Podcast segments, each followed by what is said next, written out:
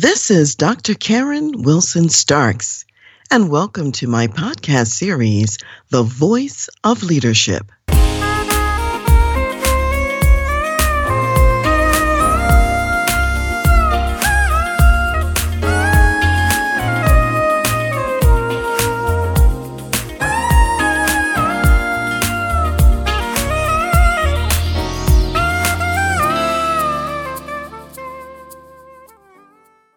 Today, I want to talk about Phillis Wheatley, an American poet.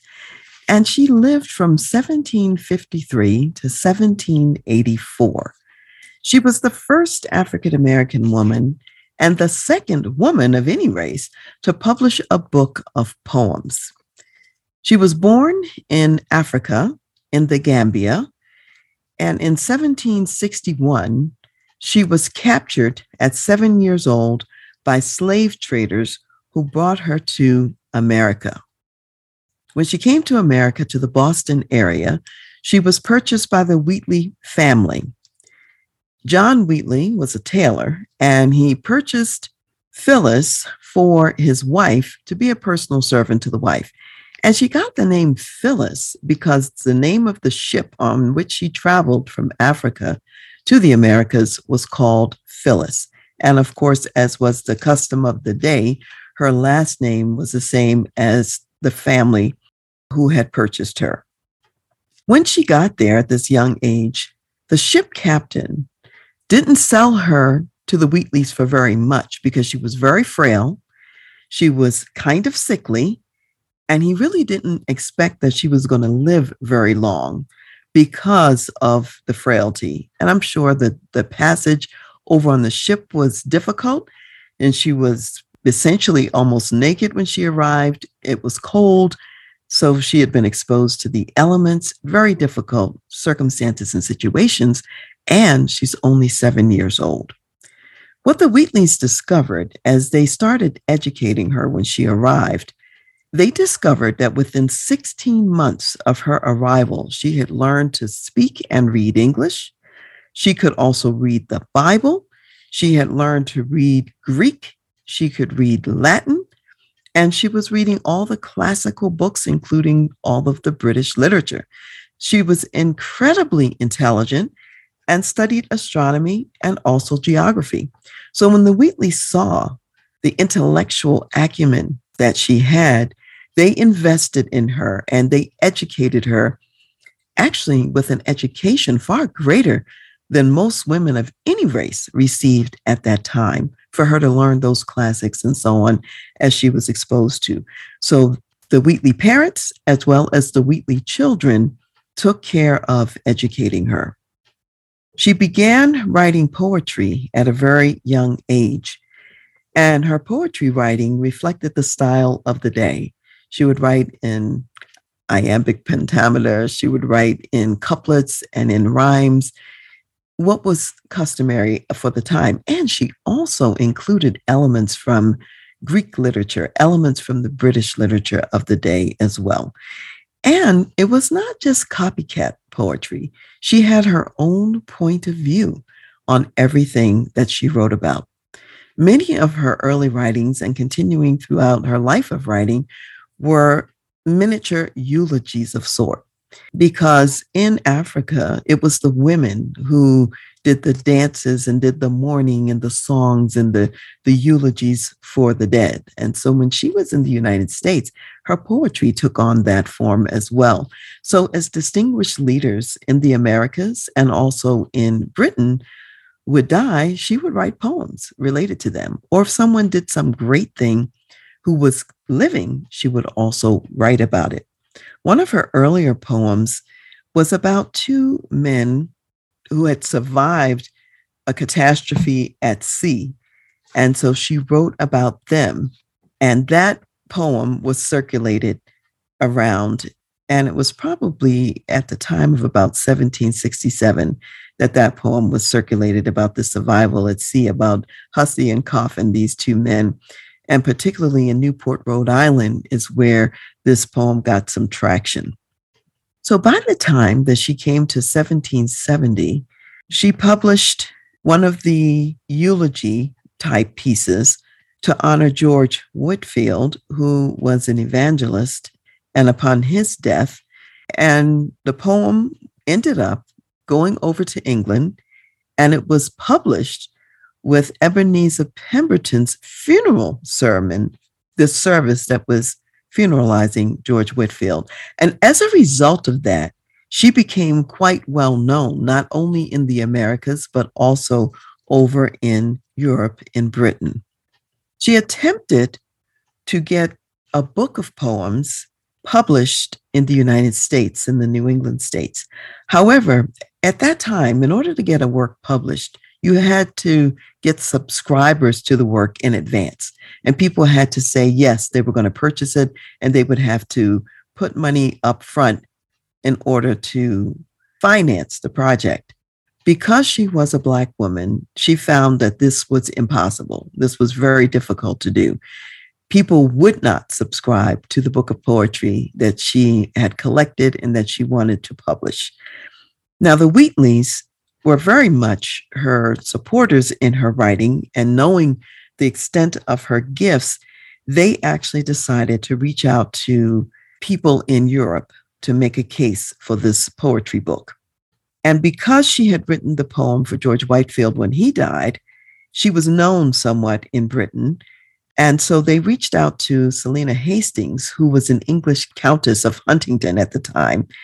And she was very familiar with Phillis Wheatley's work, and she agreed to finance the project. And so this book of poems was called Poems on Various Subjects, Religious and Moral.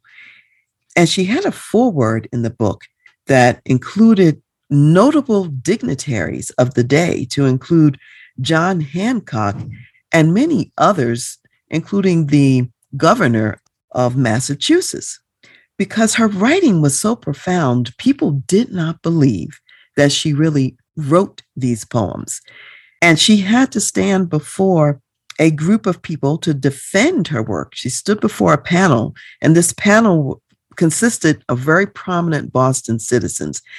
And as a result of standing before this panel, defending this work and indicating it was her work, and these were her poems, it was clear to them that she was indeed the author of these poems. So in her book, this foreword included this panel acknowledgement by all of these dignitaries in the Boston area saying, that yes, they supported this book as well, and they acknowledged that it was her work. So all of this was in the foreword. In addition, something else that was a little bit unique and unusual is the book included a portrait of her as a Black woman. So here you have a portrait of a Black woman in the book. So it's clear that she's the author of the book. And also, she's got all of these endorsements.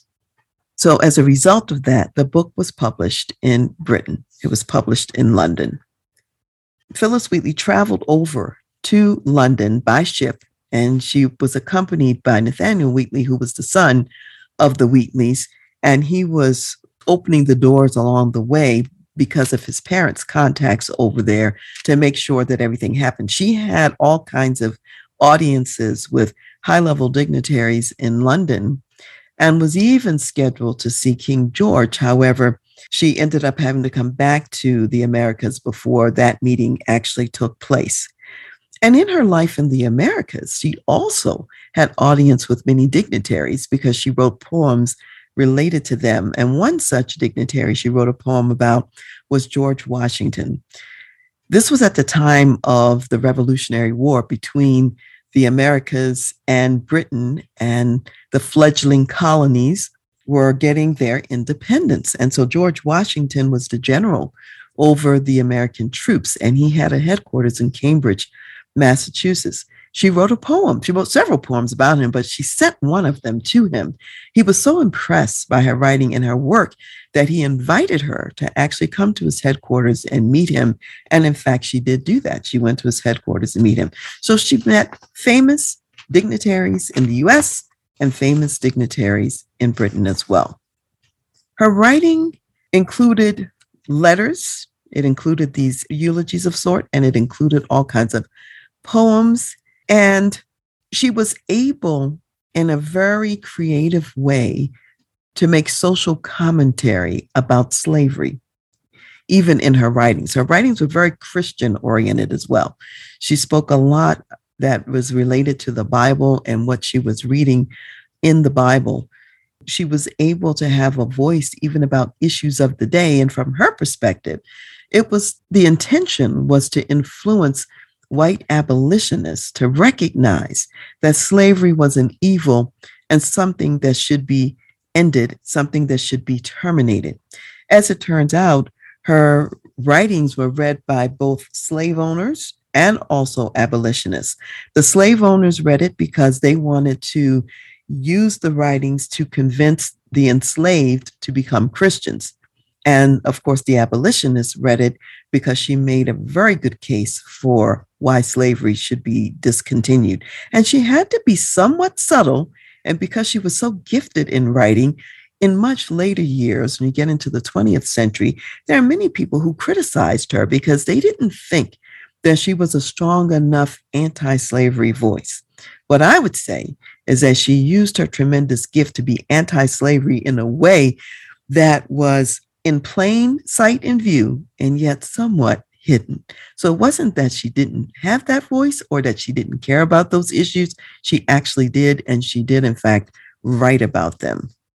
Also, because her writing was so profound and showed and demonstrated her ability to understand Greek writing and Latin and so on, it demonstrated the intellectual prowess of African people and the creativity. Many people could imagine that she could write something, but they wouldn't go far enough to say that her writing showed independent thought, showed the creativity that, in fact, it did show, because there was a fiction in people's minds that African people did not have the capacity for this. In fact, African people have the capacity to do anything that they might choose to do in the world and whatever God has gifted them with, if they're not oppressed, suppressed, and kept from the tools that are needed for success. Tools such as learning to read and to write, in education, tools such as food and shelter to have a healthy life. And mostly in the Americas, the lives of African people were so dire, they barely had subsistence to survive on, let alone mostly no education.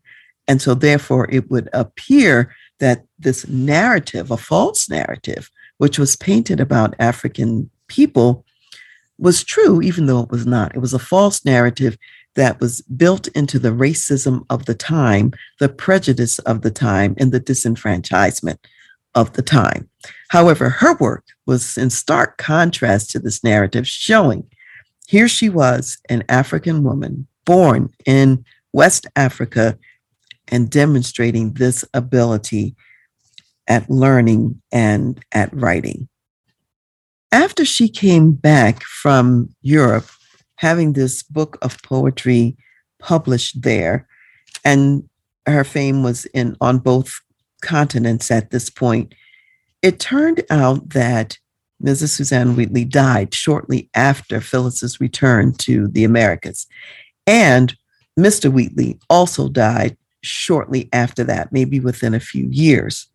So now she doesn't have her benefactors. And before Mrs. Wheatley's death, she did grant Phillis her freedom. And you have to understand that being granted freedom at that time was very difficult because there weren't very many jobs that a Black person could do or that someone would hire them to do.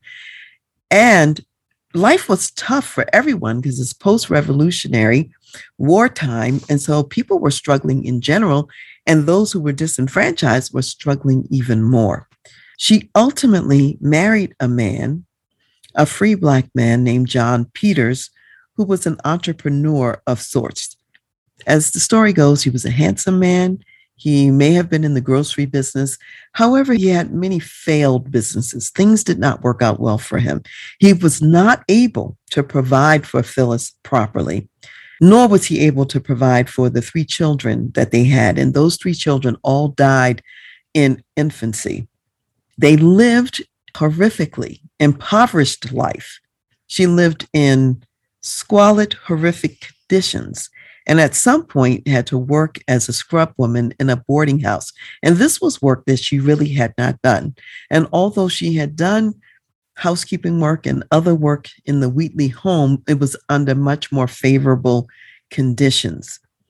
She was emancipated, if you will. She was freed. She was free to an environment that was not free and where there were not resources and where life was extremely hard and extremely difficult. And in fact, her husband ended up being imprisoned because of the various debts that he had. So at the time of her death, she was only 31 years old. It was the 5th of December, 1784. She died in a horrible condition, uncared for, and alone. And the last child that she had died shortly after her, so that both she and the child were buried together. She attempted to publish a second book of poems, and she had amassed at least 145 poems. However, in the Americas, she could not get the subscribers to subscribe to the poetry. She could not get the book published there. All of her benefactors were gone now. And the extended members of the Wheatley family, although they still knew her, knew of her, apparently were not providing support to her. And therefore, things were stopped. And even to this day, most of those poems that would have been in her second volume have been lost and have not been recovered. The first book of poetry was preserved. However, the poems for the second book, for the most part, were not.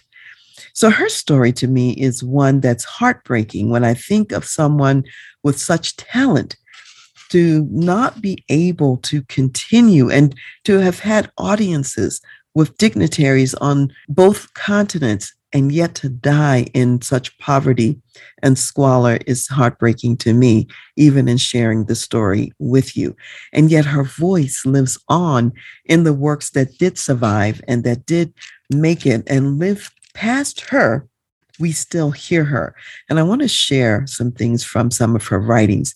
When she was writing at the time of the American Revolution, and when the American colonies were obtaining their freedom through war from Britain. At that time, Britain was referred to as Britannia, and the Americas were often referred to as Columbia. And we hear in the District of Columbia still a vestige of that. So, one of the poems that she wrote at that time, I'm going to read just the ending of it, which is kind of a triumphant ring, because a lot of her poems were also patriotic. And she talked a lot about the Americas. And so here she says, Britannia owns her independent reign, Hibernia, Scotia, and the realms of Spain. And great Germania's ample coast admires the generous spirit that Columbia fires. Auspicious heaven shall fill with favoring gales, where'er Columbia spreads her swelling sails. To every realm shall peace her charms display and heavenly freedom spread her gold ray. That was her song of triumph about the Revolutionary War. She also wrote a poetic eulogy of General David Wooster. Here, I want to read a piece of that as well. And she says, But how presumptuous shall we hope to find divine acceptance with the Almighty mind, while yet, O deed ungenerous, they disgrace, and hold in bondage Afric, blameless race. Let virtue reign, and then accord our prayers. Be victory ours, and generous freedom theirs. And this is a very good example of her commenting on the evil of slavery at the time. And she often said that the colonies could not come to their full greatness as long as the evil of slavery continued to be practiced. She described and compared American slaveholding, that experience, to Egypt in years past enslaving the Israelites. And so, in a quote about her talking about this, she says, quote, otherwise, perhaps the Israelites had been less solicitous for their freedom from Egyptian slavery. I don't say they would have been contented without it. By no means. For in every human breast, God has implanted a principle which we call love of freedom. It is impatient of oppression and pants for deliverance. And by the leave of our modern Egyptians, I will assert that the same principle lives in us. So, again, that's a very bold statement about slavery in the United States. One of her most famous poems was a poem that she wrote called On Being Brought from Africa to America. And I'll read a bit of that as well, just so you can hear her voice. This voice from the 1700s that we can still hear today. And she said, "'Twas mercy brought me from my pagan land, taught my benighted soul to understand that there's a God, that there's a Savior too. Once I redemption neither sought nor knew. Some view our sable race with scornful eye. Their color is a diabolic lie. Remember, Christians, Negroes black as Cain may be refined and join the angelic train. Calling people still to a higher level of understanding about all God's children here on the earth and calling for proper treatment. And yet, in her own life, she did not receive that in her latter years and in the time of her death, living in poverty with so many gifts and talents, dying at a young age of 31 and with no children to survive her. And so you might wonder what are the business lessons that come out of Phillis Wheatley's story? And there are three that I'd like to highlight. In your organization, it's important to look around. Recognize the Phillis Wheatleys in your organization. Recognize the talent that God has placed there, no matter what color it comes in, no matter what package that talent comes in. You have precious talent, God given talent in your organization. So recognize that talent. Look for it, recognize it. When you see it, number two, develop the talent. Now, the Wheatleys, to their credit, they developed the talent that they saw in Phillis, And they also used their influence to open many doors for her in her life where there was a challenge and where there was a problem in creating what I call a true living leadership legacy is they failed to do number three. And number three is to support that talent for the long term. As an executive, as a CEO, you're only going to be in the organization for a brief period of time. Then you will transition and leave and go to your next appointment or to retirement and your next level of significance, whatever God is calling you to for that next chapter. Your organization will remain, the people in the organization remain. What are you going to do to create a sustainable platform for that company and for the people in the company?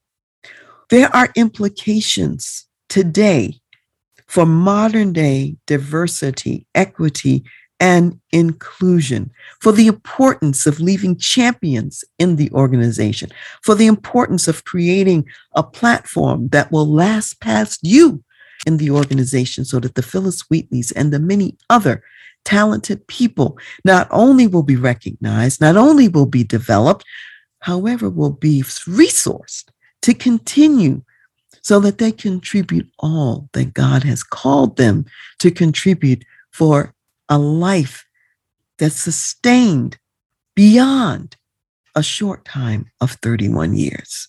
So think about that, business executives and leaders, as you are creating a living leadership legacy for your organization.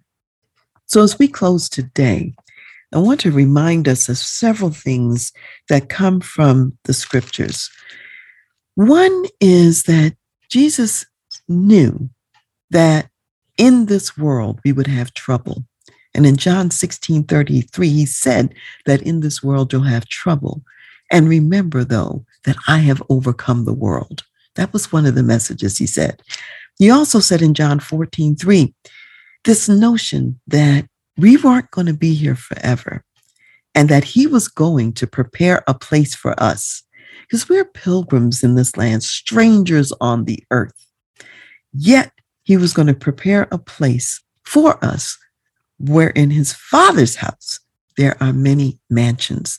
And he was going ahead of time to make that happen. So no matter what happens to us on the earth plane, it was the reminder that our lives are only temporary on the earth plane.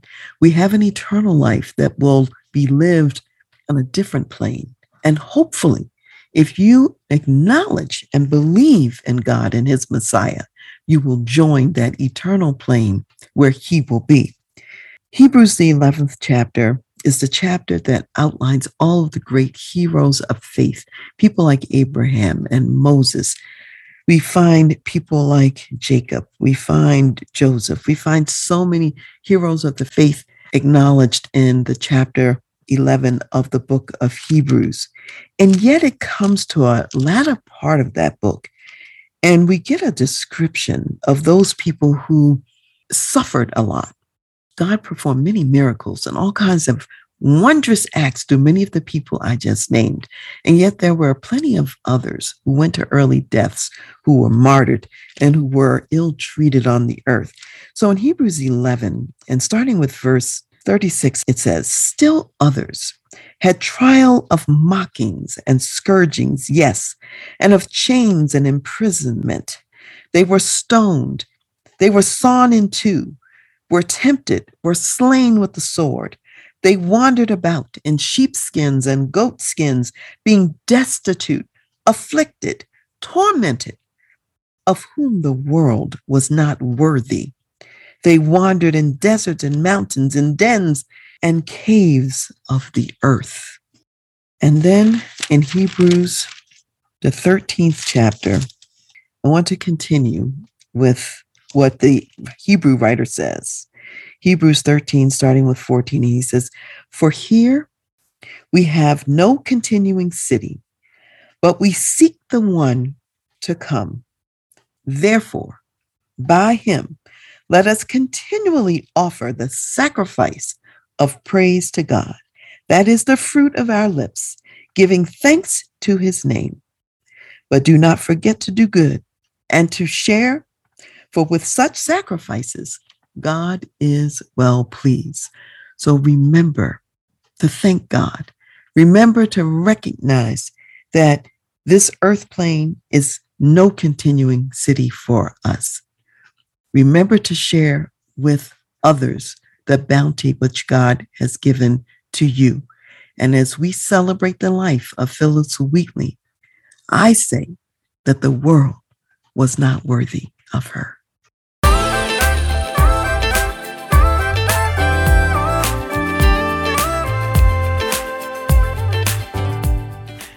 You've been listening to The Voice of Leadership with me, Dr. Karen Wilson Starks.